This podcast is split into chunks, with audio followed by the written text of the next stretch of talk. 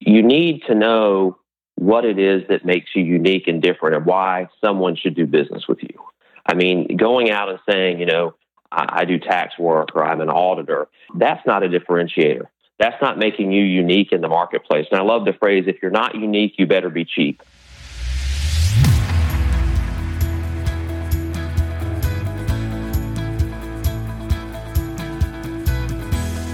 Welcome to Improv is No Joke podcast, where it is all about becoming a more effective communicator by embracing the principles of improvisation. Your host is Peter Margaritis, the man whose name is pronounced like a cocktail but spelled like an inflammation. Peter is the self proclaimed chief edutainment officer of his business, The Accidental Accountant. Peter's goal is to provide you with thought provoking interviews with business leaders so you can become an effective improviser, which will lead to building stronger relationships with clients, customers, colleagues, and even your family. So let's start the show. Happy holidays and welcome to episode 82. Today, my guest is Tim Sinclair, who is the industry consulting director at the accounting firm of Webster Rogers, located in Charleston, South Carolina. He has worked with more than 350 companies across the United States in a variety of industries, including automotive, aerospace, metalworking, just to name a few. Tim's credentials include the following. Certified Economic Development Finance Professional through the National Development Council, accredited by the Institute of Business Appraisers in Business Valuation and Appraisal, Certified 360 VU Professional Business Advisor, and certified Eureka Winning Ways Growth Coach. In this episode, we discuss the skills needed in developing business and how he works with the team at Webster Rogers to sharpen their skills in business development. Our discussion does examine the role that improvisation plays in the business development process. Tim is well versed in improvisation because his sister studied improv in Chicago at Second City. And yes, I am very jealous. For those CPAs listening, you may have less than a week in order to meet your CPE requirements for the year. A quick way to pick up some needed credits would be to listen to the first five episodes of this podcast, which are qualified for CPE self study credit under the NASBA category of personal development. Those interviews are with Clark Price, who's the retired CEO of the Ohio Society of CPAs, Mike Scorantino, who is the author of Gratitude Marketing, Tom Hood, who's the CEO of the Maryland Association of CPAs, Ed Mendlowitz, who's a partner in the accounting firm of Withum Smith and Brown, and Carl Ulrichs, who's a human resource professional at the insurance company of Gregory and Appel. These episodes are located on the Business Learning Institute website, and they are mobile friendly. First, go to the website and create an account from your desktop or laptop computer and purchase an episode. Now, you can listen to an episode on your mobile device at any time. For example, on your daily commute, or while you're working out, or even while you sit at your desk. And when you're finished, take the review and final exam on your mobile device or even on your computer. It's that easy. While all selected Improv and No Joke podcasts are available on my website, only those purchased through the Business Learning Institute website are eligible for CPE self study credit. You can get the detailed instructions on how to create your account and purchase an episode by visiting my website at petermargaritis.com and clicking on the graphic Listen, Learn, and Earn Improv is No Joke podcast on the homepage. I hope you enjoy this exciting and new flexible way of receiving CPE credit. I'm currently in the process of writing my next book with the working title of Financial Storytelling, and I'm previewing content on my social media. If you'd like to preview this content, Connect with me on Facebook by searching The Accidental Accountant. On Twitter and Instagram, search P. Margaritis. And on LinkedIn, just search my name, Peter Margaritis. Now, there are two Peter Margaritises in the greater Columbus area, but only one who's a CPA. For the holidays, you can purchase a personalized signed copy of my book, Improv is No Joke, using improvisation to create positive results in leadership and life for $14.99, and the shipping is free by going to my website and clicking on the Available Now icon. In addition, you can download Improv is No Joke audiobook for $14.99 so you can listen on the go. Receive a 10% discount by using the word improv in all caps at checkout.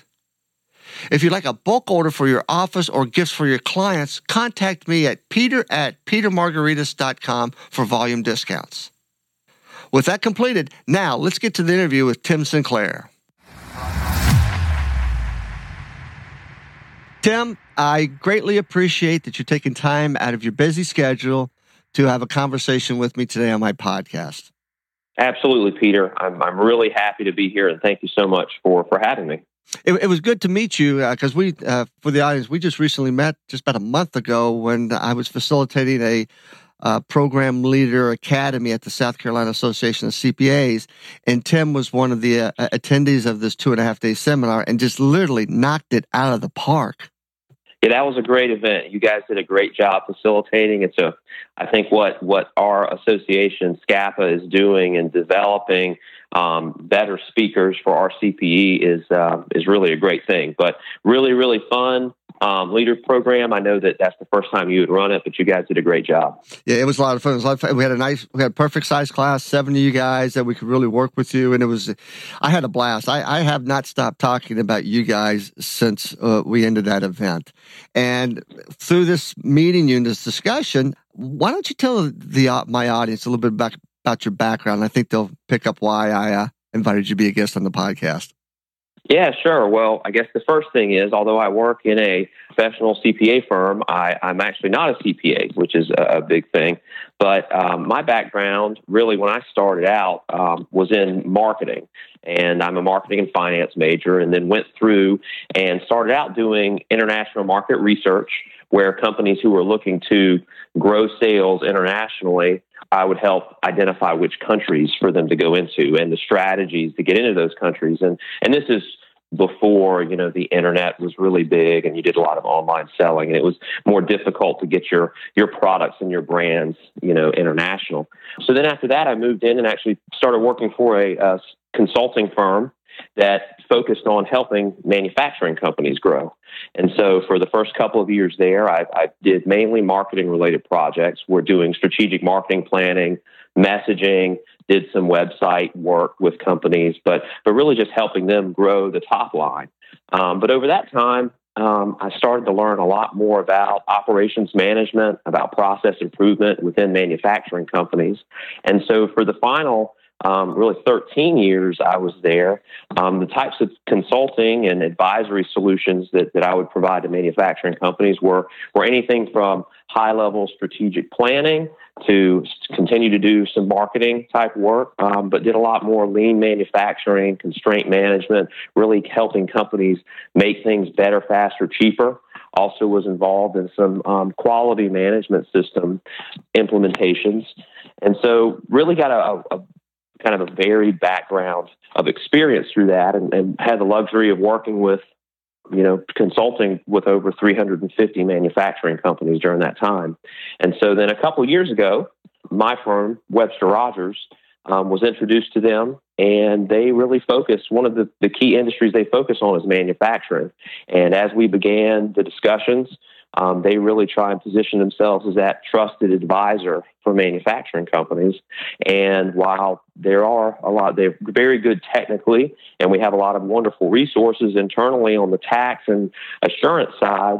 Um, when it came to maybe advising manufacturing companies in the other areas of their business, um, they didn't have the full skill set yet. So I came on board a couple years ago to add that to help lead our manufacturing team, and uh, now we we tackle the market, go out there and work with our clients in manufacturing on a, a wide array of issues. Wow, that's that's that's really cool. That's a, that's a great background, and and, and being able to leverage that.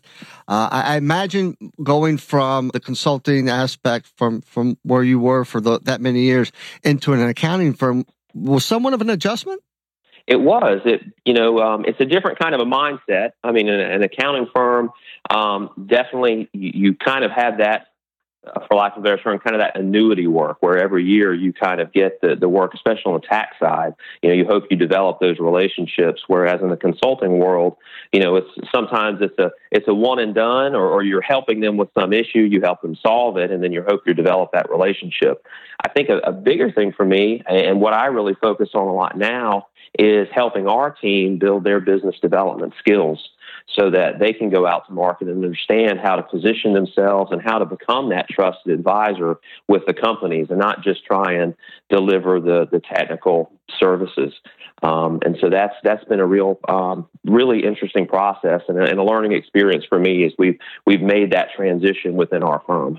So you're helping you're you're teaching the associates within your firm business development skills so they can become better at it and, and, and grow the business as well as you've got that role uh, as well as outside of it from, from consulting from a manufacturing perspective correct that's right. That's right. So we're we're really trying to empower our people with those skills and give them those skills so that they feel comfortable going out there and uh, and and developing business. I think that those those skills um, I found in, in many cases it seems like in the industry uh, can sometimes be lacking. yeah, um, let me ask you this question: Would, would you um, would you agree with this? Because you've been in the firm for a couple years. Well, let me back up. At, at what level do you start with the teaching of these business development skills when they're new to the firm, when they've made manager, when they're um, senior manager? At, at, what at what phase do they get introduced to these skills? So everyone is exposed to it. We have um, systems and processes in place within the firm that will expose everyone in the organization to certain things. But right now, where we're formally providing through um, through training and coaching, it really is is kind of at that manager level right now. Um, however, we do pull in associates and we get them involved in different programs that we're that we that we have going on. Because I, I, having spent time in the firm, being a being a CPA and in the profession for a long period of time, I, I look at firms and they bring individuals in uh, out of school, and that first five years, they're getting them technically sound, which which is important. The, the the I think the the piece here that I've always struggled with is when we promote them to manager and now they have to manage as well as start building a book of business and, and getting that mindset. When they get to that level, they haven't received that skill set. They haven't been taught that skill set. So it's kind of a um, some who won't. They're they're promoted technically on the technical knowledge, but now they got to deal with the people aspect of the business, and those skills can be lacking in, in, in, in many instances. And either they get it or they don't. And if they don't, they leave. But I would think that maybe, and I'm glad that you're doing it for some of the associates, that maybe in, in year three, that we're now starting to introduce some of these uh, skill sets to them. So when they hit manager, they can have a bigger bounce uh, in the organization. That's right. And it's also about exposing them and getting involved in situations where they can see managers and partners you know showcasing those skills. So so we'll try and pull in when we have for example we have a, a, client experience meetings internally where we're talking about clients and brainstorming what issues we can help solve for them. Well we involve people at every level of the organization in that. So a an, a, uh, an associate level person um, they're going to be exposed and understand how a partner is thinking about a client and how a manager is thinking about a client proactively looking ahead. So while while we are certainly focusing on the technical skills, and that's what um, a lot of their their time is spent on, at the very least, they're exposed to these things very early in our firm, which which really helps them develop. That, that's that's outstanding. And, and I guess my next question along those lines are partners and senior managers taking these uh, younger staff out on client visits as well. Yes, that's another um, big piece of this. So, in addition to the internal meetings, where where it's possible. Now we all know, you know, if in tr- we're like traditional accounting firms, the the charge hour goal of a of an associate is a lot higher than than a manager or a partner. But where it is possible and it makes sense, we absolutely try and involve them in those meetings because it just builds it just it, it builds the relationship with the client when they see that that we have an entire team of people working on them, not just the partner. Right, and and the, the, the client gets that the, the because eventually they're going to make it to manager, maybe have responsibility over this client. So now you're introducing them at a younger level um, uh, to help build that relationship, to help build that trust, and they're also getting the, the they're getting that exposure, which is that you know. On, it's on the job training, but it's it's it's out in the field, and and and, and the conversations that you can have with, uh, with with those in a car between the office and the client are priceless at times. Absolutely. I mean, there's so much opportunity there, and they can ask questions and open up. And it, it builds trust between the team internally and also, like you said, between the client. It also, I mean, the associates also get a really, a much better understanding of the business that they're doing the work for. And it makes it a lot of times um, more meaningful to them, the work they're doing, which is, is obviously a very important thing. Yeah, that helps with um, keeping those associates uh, within the firm versus they become disengaged and um, they, they, end up leaving, and it costs a lot more to replace than to uh, uh, to spend the extra time and, and give them that that extra exposure. So, as you've been working with the CPAs and, and, and your firm and helping with the business development aspect of it, what is the one skill that you would say that uh, it seems to be maybe uh, not as strong within a group of CPAs as it might be with, with other types of professions in, in business development? Well, I, I don't know if I can say it's it's le- lacking more in a CPA firm than it is in another um, group, but but I would say that there are a couple things that stand out to me that we really emphasize. You know, the first is you, you need to know what it is that makes you unique and different, and why someone should do business with you. I mean, going out and saying, you know, I, I do tax work or I'm an auditor, that's not a differentiator. That's not making you unique in the marketplace. And I love the phrase, if you're not unique, you better be cheap. And none of us want to compete on price. Right. and so you need to figure out what is it exactly that makes you unique in the market? And can you succinctly articulate that um, to a prospect or to your clients? Do they know that? Do they understand? You know, if some other firm comes or some other group comes, competitor comes and knocks on their door, you know, what is it about you that makes you unique over them? And makes you a better fit for them. So that that would be the first thing. You really need to understand that. And and the second, which you know, I love the the improv piece of this, and and you know the active listening, right? you have to be to be successful in improv. You have to kind of be in the moment, eh, right? You can't you can't sort of jump ahead and think, well, I know what I'm going to say next because you don't know what the guy across from you is going to say. And so I think a, a critical skill that you try and develop is that active listening and really just being engaged in the conversation and being really curious in understanding what it is that the person across the table is struggling with what their needs are and how can we be of value how can we help them so it's not about us going in and telling them what we do it's not telling them what the answers are necessarily. It's really more about asking questions, being curious, and listening, and being part of that conversation. Wow. Um, now you have to refresh my memory because you're using some improv techniques there that I, if I'm, if my memory serves me correct, is, is you've done some improv in your past or a family member has. Am I correct? That's right. My yeah. So not me. I, I, I'm not quite as skilled as you, Peter. I don't know if I could do it very well. But my my sister, I have two sisters, but my middle sister, Gabrielle, and her husband Ben, um, they've been heavily involved in improv and have done improv in in Chicago and in Los Angeles, and and actually my my brother-in-law started the improv group at the uh, University of South Carolina back when he was in school. So um, so they're very much engaged in improv. And, you, have had some great exposure to it. And um, I, as you were as you were talking about improv, I had to think for a moment. Wait a minute, that's right. He's he's got a family member that that is involved in improv because I remember us talking about that. Uh, I want to take a step back to the first thing that you were talking about that that what makes us different. And if I asked you, Tim, tell me about your firm. Well, how would you respond to that question? Well, I would say that there, you know, it depends on the group we're talking about. But in our manufacturing group, I mean, there, there are, we talk a lot about the technical depth, the local presence, and the global reach.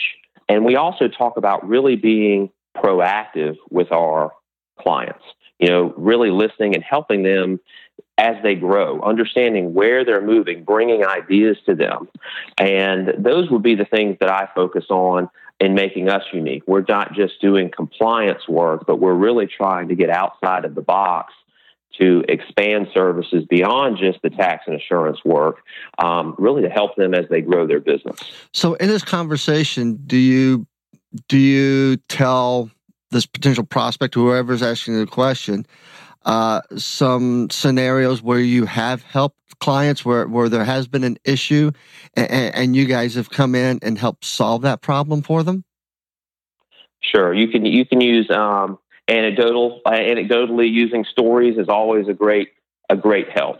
You know, we, will talk about, for example, we, we do, um, a lot of work with companies that are maybe international companies that they're moving into our state for the very first time, they have an operations in North America. And so they're not familiar with U.S. laws and regulations getting up and going. And so we have some manufacturing clients that are like that, where we help them, for example, with OSHA compliance. So the environmental health and safety regulations that they have to comply with here in the United States, which they might not have over in their other countries, we'll go in and help them with those sort of situations. Or we've helped clients as they develop their benefit plans for uh, for employees. Anything from their, their health insurance plans to retirement plans, and how do they structure those? Um, also on the human resources compliance side. So, so really just sort of expanding those services so that we can help a client deal with with really anything that they need help with. Yeah, because it, it uh, takes you to where I was going with this was what type of storytelling are you using uh, to help position the firm to be different than everybody else because uh, and, and i talked about this at, at that academy because we make decisions based on emotions not on facts and figures and stuff and i i i did a some work for a group of, of accounting firms and there um it was like an alliance and it was a it was a day and a half thing and the first thing i asked them is tell me about your firm and there was about eight or nine people in the room, and I got, well, we got 10 partners, we have been here this long, and yada, yada, yada. So just give me facts and figures.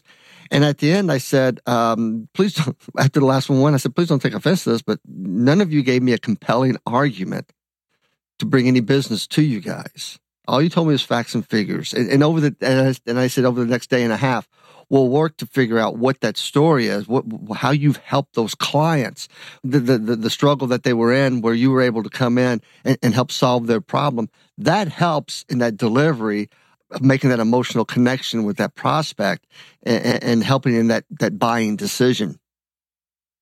Absolutely. And and I will say, you know, that that is 100%. I mean, we used to say, you know, you sell the sizzle, not the steak. You're not selling the product or the services. You're selling what it is that makes you unique, the emotion, right? It's the it's it's it's the other stuff around that one of the things, you know, me being a, marketing guy eh, by in, in, my in my past, you know, I focused a lot on the message. But as I've been got, getting more involved in the in in the active listening and helping people ask those questions, I mean, we really try and stay away from talking hardly any about us when we're in a meeting. I mean, we're really trying to focus on that client. Um, one other point of differentiation, I would say, that we really try and focus on is the whole experience of the meeting. When we go into a client or we go into a prospect, we want that experience of the client to be a unique and memorable one, not just the same feeling that they get when they're coming out of a meeting with any anybody. We want it to be unique where they feel like that was a lot of value or we do something unique in the meeting, like we bring something in that's a unique way of showcasing something or or um, maybe you know bringing like an item that's related to their business as a gift for them or something that makes it unique and stand out to them and memorable yeah that that's great uh, anything that we can do to provide that experience whether it's in a meeting or a visit or even even over the phone with, with, with, our clients and customers goes a long way in, in maintaining that level of trust uh, maintain that level of confidence that they have, as well as building a, a strong relationship. I see that yeah, my background, I, I spent some time in banking and I learned a lot of business development skills during that period of time. And one skill that I see that most people are hesitant when I have a group of CPAs in the room, I'll ask them, how many of you guys really like to network? and I get yeah. I get a few hands that go that that, that, that, that raise their hands. I said, "Well, l- let me tell you. You know who? For those who didn't raise your hand, you know who you blame? So I blame your mother." and they start laughing, and I go, "Well, what did your mother always tell you? Never talk to strangers. Strangers. I said, that, mm-hmm. there's the there's the deal right there. A, a stranger, somebody somebody downtown Charleston with a bottle of Mogen David talking to a lamppost. That's a, that's a stranger. But any business event, any CPE class, anywhere that you're around professionals, those aren't strangers. Those are opportunities. And if they can get their mind around that, it makes networking a whole lot easier. That's right. And, and another piece of it is the mindset. When people are networking, they feel like they're in a sales mode. Like I'm out right. here to sell. And what we always try and say is, no, you're not, you're not out selling, you're out helping. You need to have enough confidence in your service and what you provide and the skills that we provide that when you look out, you see a bunch of people who need help and you're going to be able to really help them and they're going to see the value in what you deliver. So if you take that mentality that all I'm trying to do is help these people, I'm not trying to sell anything it, it really it switches it switches the game a little bit. I think.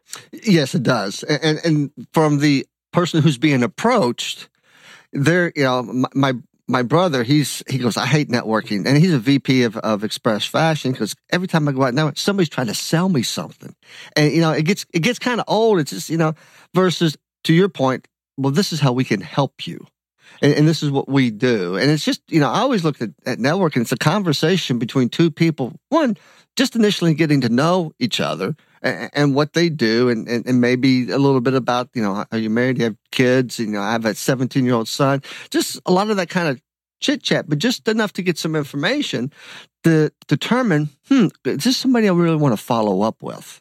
And, and put those that the, the follow up skills, which is probably the toughest of all, together, and, and to provide that hey, you know, we uh, pleasure meeting you. How about we get together for a cup of coffee? Or I'm actually going to be in, you know, in Charleston.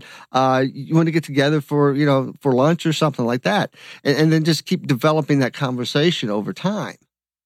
Absolutely, absolutely so important. The other thing I would say about networking specifically, and what we we spend time talking about in our firm, is around being intentional with your networking. So if you can do some pre work before going out there, and you can identify just two or three or four people that you know that you want to try and connect with while you're there.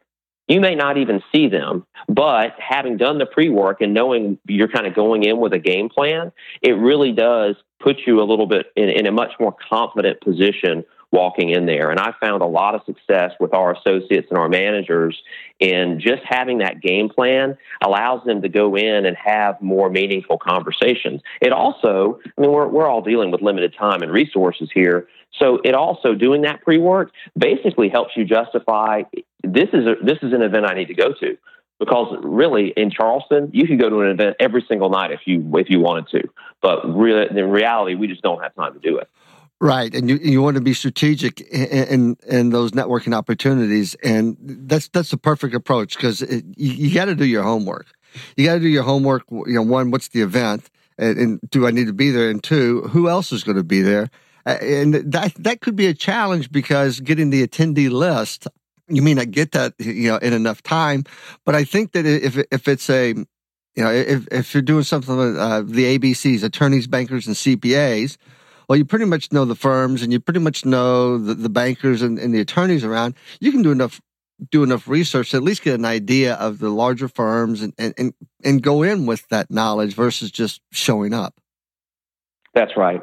And, and there's always times where a, a, good connector that you have, like you were talking about following up with someone that you might have met at another networking event, you know, it's also an opportunity to reach out to maybe those important connectors that you already established relationship. Earlier in the conversation you mentioned you know just developing a relationship over time. Maybe there is a, a client or, or, someone that you've met once that you can you can meet with at that event and and just continue to develop that relationship and build that trust. Yeah you could even maybe even invite them to attend with you and say i now I'm, I'm i'm i'm, attending this event. It's it's it's in our wheelhouse. Uh, i thought maybe you would like to uh, attend with me um, and send the information. And, it, you know, it's all about, you know, we, we're not in the transaction business, we're in the relationship business. And the more we can build those relationships, the, the, the stronger they'll, they'll become. And when we do screw up, and, and we will screw up, the likelihood that they'll leave us diminishes dramatically if we've got a solid, strong relationship that we've built over time with that, with those clients. Absolutely, absolutely. And if you think, you know, five, ten years out, you know, those relationships and those experiences that we've already talked about trying to create, those are the things that are going to differentiate you from technology. Right. I mean, the technology that's going to be into our industry that's going to basically be able to do a lot of the work potentially that's being done by people right now. Um, what's keeping someone from from just solely using technology and keeping them with us? It's those experiences, it's those relationships. So we need to start growing those now. So how do you how do you get younger CPA or even doesn't matter what what age CPAs who don't like to network? How do you get them to to, to begin to to find it interesting, find it fun, get them get them uh, involved in networking? Well, I think uh, when people say it's not fun, I think there's a fear. I think it's overcoming the fear and giving them some tools and uh, and certainly going with them. So so we'll traditionally, you know, we do the planning with them. Um, I'll go. We'll have some of our other team members that are more experienced go along with them, and uh, and just give them the opportunities.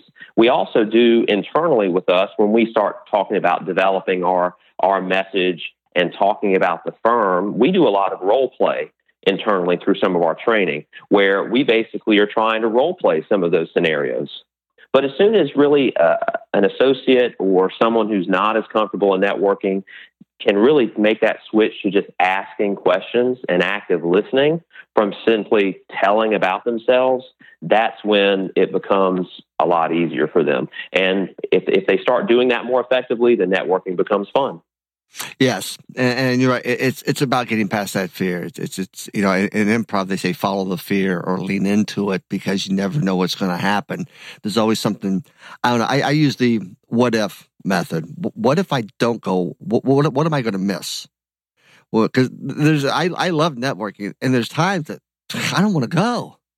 and, and there, was, there was this one time I really didn't want to go, but I got I got asked to take three speakers uh, out to dinner. Uh, they were here in, in Columbus, Ohio. They were going to be uh, presenting the next day at, at one of our um, accounting seminars.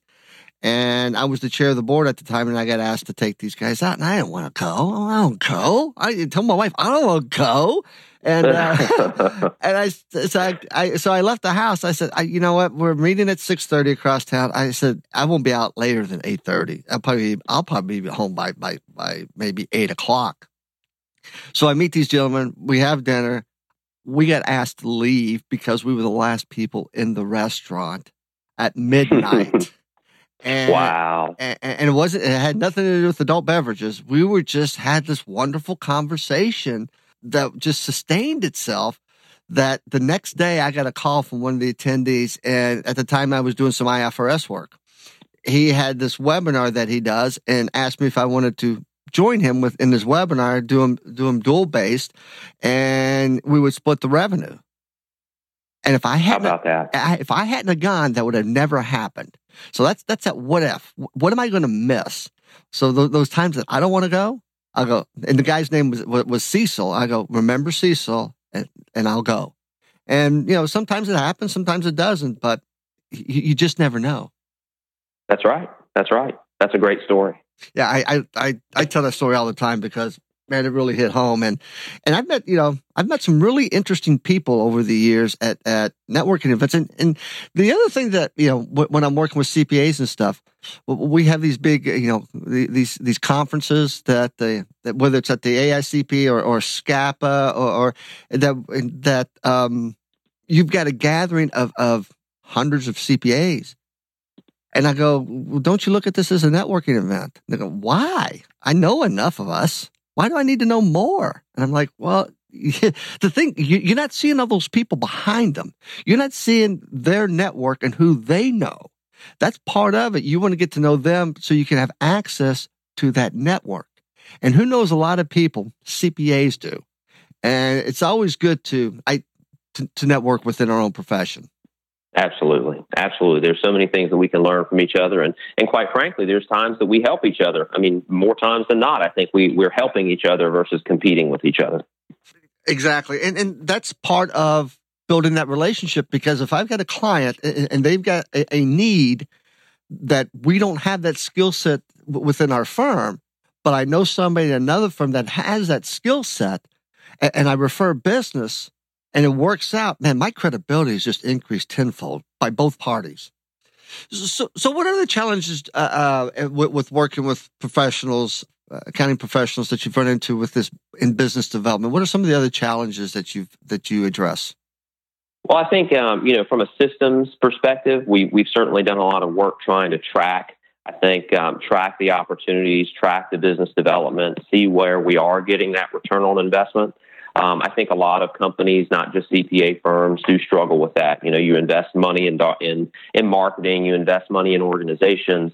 You know, what what's your return on that? So we we have a team that's focused on that internally, which has been good. But um, you know, really, more than anything, it's it's changing that that backwards looking, you know, technical, you know, compliance mentality to being very proactive, being that trusted advisor. I know it's it's an overused term now, but that's what everyone's striving for. But how do we start having questions about the other people's business or their lives so that we can proactively bring ideas and proactively offer solutions?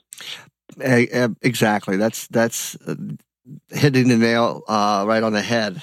You know, I say CPAs are historians, and, and, they, they laugh at me. I go, well, think about it. We're, we're working with yesterday. We're not working with tomorrow in a lot of cases. But the more that we can advise, the more that we can anticipate, becoming uh, that anticipatory CPA, the, the, stronger that our relationship will build over the uh, over the next five, ten years. That's right. And one of the, the big hurdles to to overcome um, that that's really resonated well with several of our managers and different people internally is you need to recognize that, that you don't have to have all of the answers. You know, I think CPAs, because of the technical nature of the work and, and, and all of the, the CE, um, the, the continuing ed that's done, um, they feel like people look to to the CPA for the answers. And so they don't want to ask a question that might fall outside of their where they they know the answer. Um, but really, that's where the value is for the client. They're thinking about something that's very, very likely outside of the scope of what you know, but you need to uncover that so that you can truly add value to them. And so once you get past that, you know, you don't have to know the answer. You just need to know the right questions to ask and understand what's on their mind, um, I think that can take a lot of the pressure off of folks to say, you know, you don't have to give them the answer. I think you're probably about the seventh person in the last two weeks have made that exact comment to me. That we we don't we think we have to have the answer 100% of the time, but the complexity of uh, of the profession, as long as we can get the facts, we can find the answer. That's right. But getting the facts is the challenge because that requires like that active listening as well as the the, the thoughtful questions and, and and I'm trying to uncover what is the true issue at hand so you can research and come back with a solution but a lot of times I think that we don't gather all that information in order to properly find that solution to the, a client's problem. That's right. And I've got two scenarios or two things I, would like to share on that front. One is a part we had some partner meetings last week, and one of our partners um, made this comment, which I thought was great. He said one of his accounting professors in college had told him one time, you know, if a client calls you with a question, and even if you know the answer, you don't give it to them right then. You tell them, I'll get back to you and that allows you to basically add value. So I, I, would argue that even if you're in a meeting and someone is asking you a question, there are times when it, you're, you're building more credibility and, and presenting more value if you don't just give them the answer right away. Um, you are going back and and basically vetting things. The, the second thing I would say, and this is another, um, this happened just two weeks ago, um, there was a, a, client meeting that was going on um, that our our associate we had we had two managers basically going in and and meeting with the owners, and they realized that over the last month they had been getting calls from the client asking very specific questions that they would simply give the answer to and felt like they were doing their job. They would answer the client's question, they'd hang up, that's great they realized in, in one of our conversations that they really weren't thinking about why is the client asking these questions? You know, what is going on in their world that's causing them to ask this? They're thinking, well, I'm doing a good job because I'm giving them the answer, but they're not getting to the root cause of what the problem is.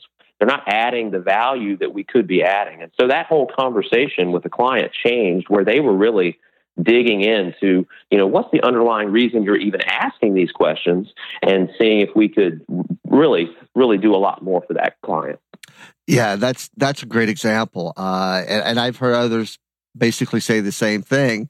And it's just, you know, we, we want to give the answer, but we also have to ask the question, especially like in the scenario that you just posed where clients calling a couple, three times or whatever. It's like, wait a minute, why, are, what's going on? And, and pick up the phone, go, okay, what, what, what the heck's going on at, at your, at your company? Because you're asking these questions. So there must be something b- bigger out there. But let me ask ask this question, which maybe think about it. They're they're calling for a, they got a question. They're getting their answer. They're getting off the phone. Is part of the reasoning that maybe the client is doing that is well, if I'm talking to them for a while, I'm going to get hit with that bill for the phone call. That's a good question. I don't know. I mean, that, that same client took a, a very long meeting, about a three hour meeting with two of our managers uh, following those calls. So I don't think that was it, okay. but it very well could be. To that end, though, I would say that a lot of our client, what we call our client experience meetings, where we're going in and proactively having these conversations, the vast majority of those are are not billed, and we tell clients that we don't bill for that time. That's a value add for them. Oh, that's good.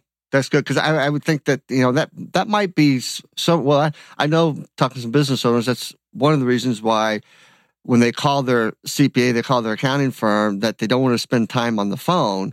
They'll ask a cool question, try to get off because uh, of the bill. Of you know, I'm getting, I keep, I'm getting nickel and dime over the phone calls. Versus, call me anytime, ask me any question. I'd be happy to. You know, I'm, I'm not to. The phone calls are value add to to you and your organization.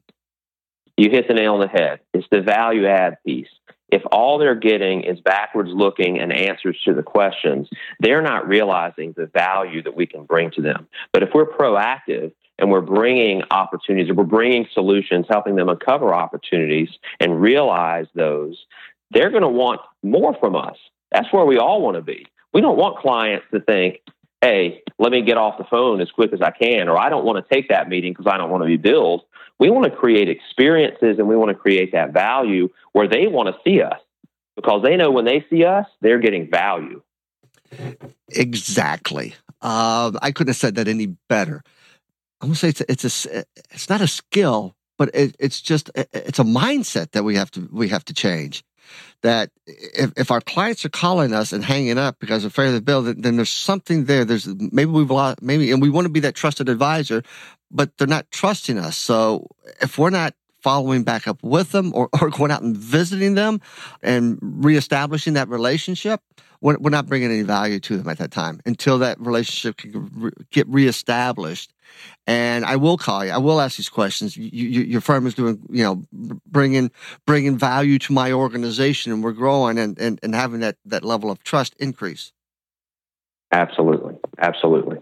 Wow, you, you guys sound like um, man, you, you, take an application. I'm too old, but you take an application. Yeah. it, it, it, I, I, I, I love this conversation, and I, and I love what you guys are doing, and, and the, the, the, the training aspect, and how you know you, you're you're building uh, confidence and, and and trust within your organization, within your people, within your clients. Man, you guys got it going well. Well, thank you. We've worked really hard at it, and uh, it's certainly a always continuous improvement.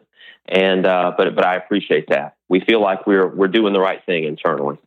And it's and it sounds like you are. And I, I wish you and your firm great success. It sounds to me that you're you're heading in the right direction. You you you're, you're going forward. We're not looking back. But I, I love the aspect of, of how you've defined adding value and value add through the conversation that it's just I don't know. I, I guess uh, uh, sometimes I tend to think it's so simple, but it's really kind of hard. Yep, I agree. Well, listen, I, I really appreciate your time, Pete, and for, for inviting me on here. I'm happy anytime to help you with this stuff. Well, I greatly appreciate it. And like I said, I will be in the Charleston area uh, in January. And if anything, at least get together for a cocktail or something while I'm down there. That'd be great. Love to. Cool. And Tim, thank you very much. And happy holidays to you and your family and to those within your firm. Thanks. Happy holidays to you and yours also, Pete. I would like to thank Tim for taking time for sharing his knowledge and thoughts on the skills necessary to develop business. The one quote that will stick with me for a long time, and I've put it on my whiteboard in my office that Tim shared, was sell the sizzle, not the steak. Classic. In episode 83, I take a review of 2017. I look back on my favorite quotes that my guests have said during our interview. I will also share with you some of the demographics of this podcast and will tell you about opportunities you and your organization can do through sponsorship of this podcast. I hope everyone has a safe and enjoyable holiday season and always remember to use the principles of improvisation to help you better connect and communicate with those in your organization and in your life.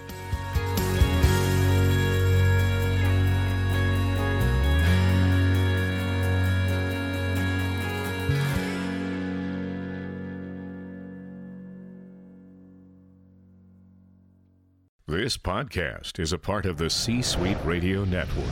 For more top business podcasts, visit c-suiteradio.com.